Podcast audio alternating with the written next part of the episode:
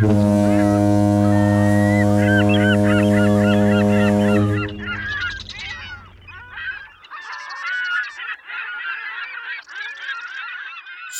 görüntü almak. Merhaba. Su altı yazılarında bu haftaya kadar hep dalışın nasıl yapıldığından, su altında gördüğümüz canlılardan, doğal güzelliklerden, batıklardan, çevre kirliliğinden bahsettim. Her yazıda mümkün olduğunca temel dalıcı felsefesi olan "sadece kabarcıklarını bırak, sadece fotoğraf çek" mottosuna değindim. İşte bugün size biraz su altı görüntüleme tekniklerinden bahsetmek istiyorum. Çünkü özellikle bu dijital çağda su altına inip güzellikleri görmek yetmiyor bizlere ve o anları, gördüğümüz su altı canlılarını, doğayı, dalışta eğlendiğimiz anları belgelemek, hatıra olarak kaydetmek neredeyse zorunlu bir ihtiyaç. Hayatımıza sinsizce sızan cep telefonları fotoğraf çekmeye başladığından beri Kanada yaşamın eskiye göre çok daha baskın bir şekilde ayrılmaz parçası fotoğraf çekimi, video çekimi. Cep telefonlarına sosyal mecraların eklenmesiyle yeri doldurulamaz bir aktivite haline geldi bu iki etkinlik. Sualtı görüntüleme deyince tabii ki su altında çekim yapmak karadakinden çok daha zor. Çünkü birinci suyun altındayız, yani su ile arası iyi olmayan elektronik malzemeleri kullanmak için yalıtım gerekiyor. İkincisi basınç, bu yalıtım üzerinde önemli bir etken. Üçüncüsü su hava gibi değil, su altında görüşün başka, fotoğrafçıyı ya da kameramanı zorlayan şartları var. Işık az. Gerçi dijital çağ ile birlikte ekipmanlar eskisine göre çok daha hafifledi, akıllandı ve becerileri gelişti. Bugün piyasada on beş yirmi metre derinliğe kadar huzur içinde kullanabileceğimiz birçok fiyata uygun, tamam paramızın döviz karşısında erimesiyle yeterince uygun değil, temel becerileri olan kendinizi geliştirebileceğiniz görüntüleme cihazları, kameralar mevcut.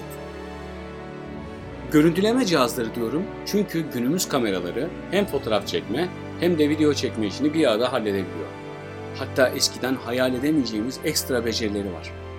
Dalışta çektiğiniz bir deniz kaplumbağasını dalışınız biter bitmez telefonunuza kablosuz bağlantıyla aktarıp ondan bir Instagram hikayesi yapmanız parmağınızı şıklatmak kadar kolay.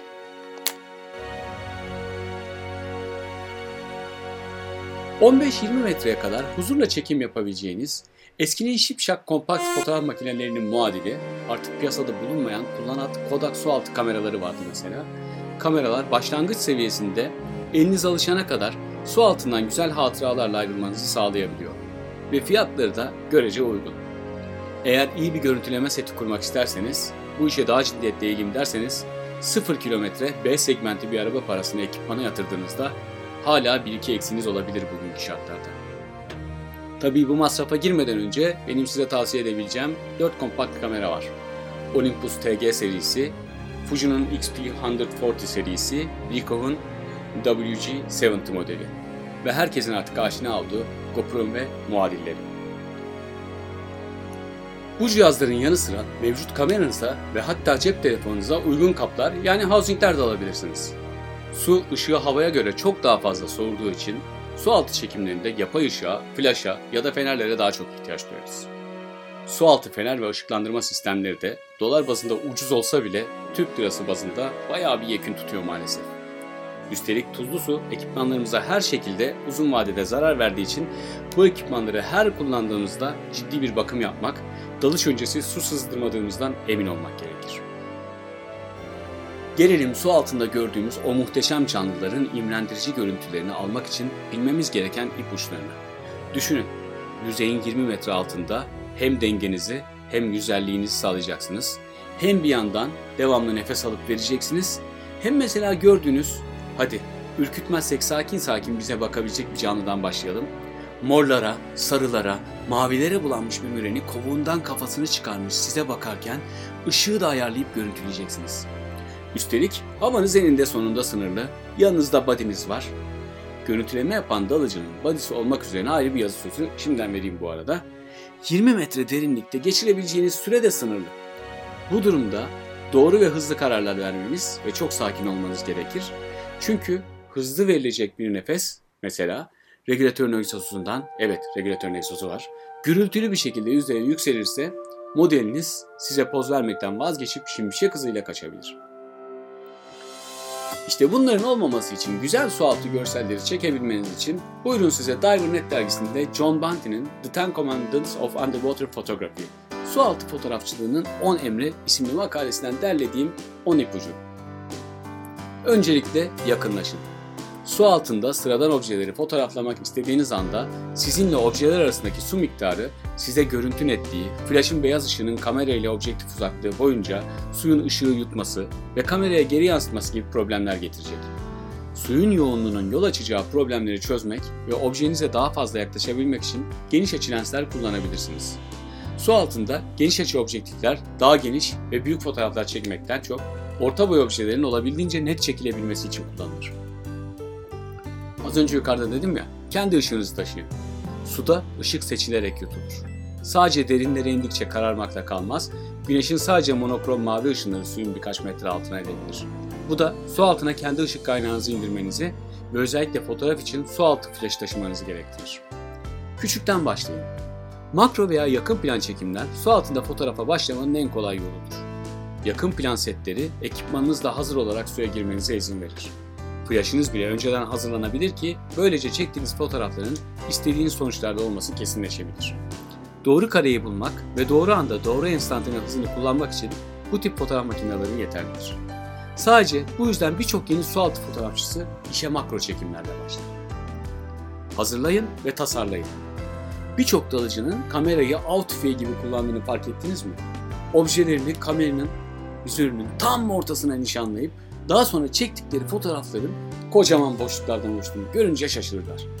Kameranın vizörü resim yapılan bir çerçeve olarak düşünülmeli. Karenizin içini doldurun ve tasarladığınız resmi çekin. Sadece öldürmek için deklanşöre basmayın. Sallanmayın, titremeyin. Kameranın titremesi halen istenen sonuçların alınmamasında en önemli etkenlerden biri. Akıcı bir ortamın içinde olduğunuzdan ve her şeyin çok düzgün ve sakin olduğu yanlışına düşersiniz. Gerçekte çoğu zaman hareket eden objeniz değil, sizsiniz. Modern görüşlü fotoğrafçılar mercanlara tutunarak kendilerini hareketsiz kılmaz. Hızlı bir enstantane kullanmak, örneğin saniyenin kısacık bir anı, iki yüz ellide biri, nefesinizi kontrol ederken iyi bir sonuç almanızı sağlar. Bu söylemesi yapmasından kolay bir durum. Birçok kameramanın flaşı bu hızda senkronize çalışmaz. Ve su altında olaylar hızlı gelişir. Mümkünse zamanınızı geniş kullanın, yavaş ve sakin hareketlerle çalışın. Geri saçınımdan kaçının, çünkü flaş en iyi yere yerleştirilebilir diye düşünürsünüz. Ama nemli ortamda çalıştığınızı unutmamak gerekir. Siste uzun farları açık bir arabayla yol almak önünüzü görmeyi zorlaştırır ya, işte bu durum tam da öyle.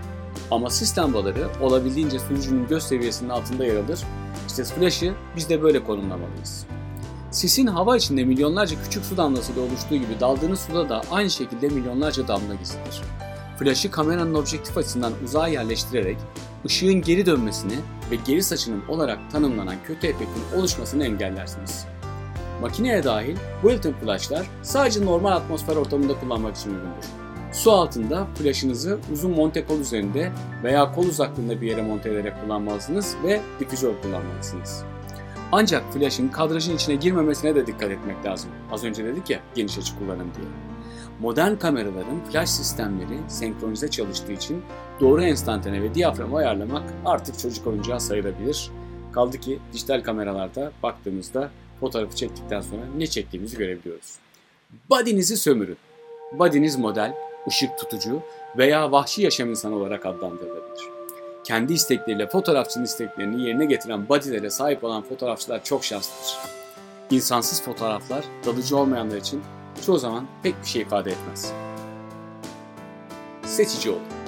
Çoğu zaman kendimizi ortamın şartları ve bu şartların getirdiği sınırlamalar içinde bulsak da çalışmalarımızı sualtı ve dalış şartlarının en uygun olduğu durumlarda yapmalıyız.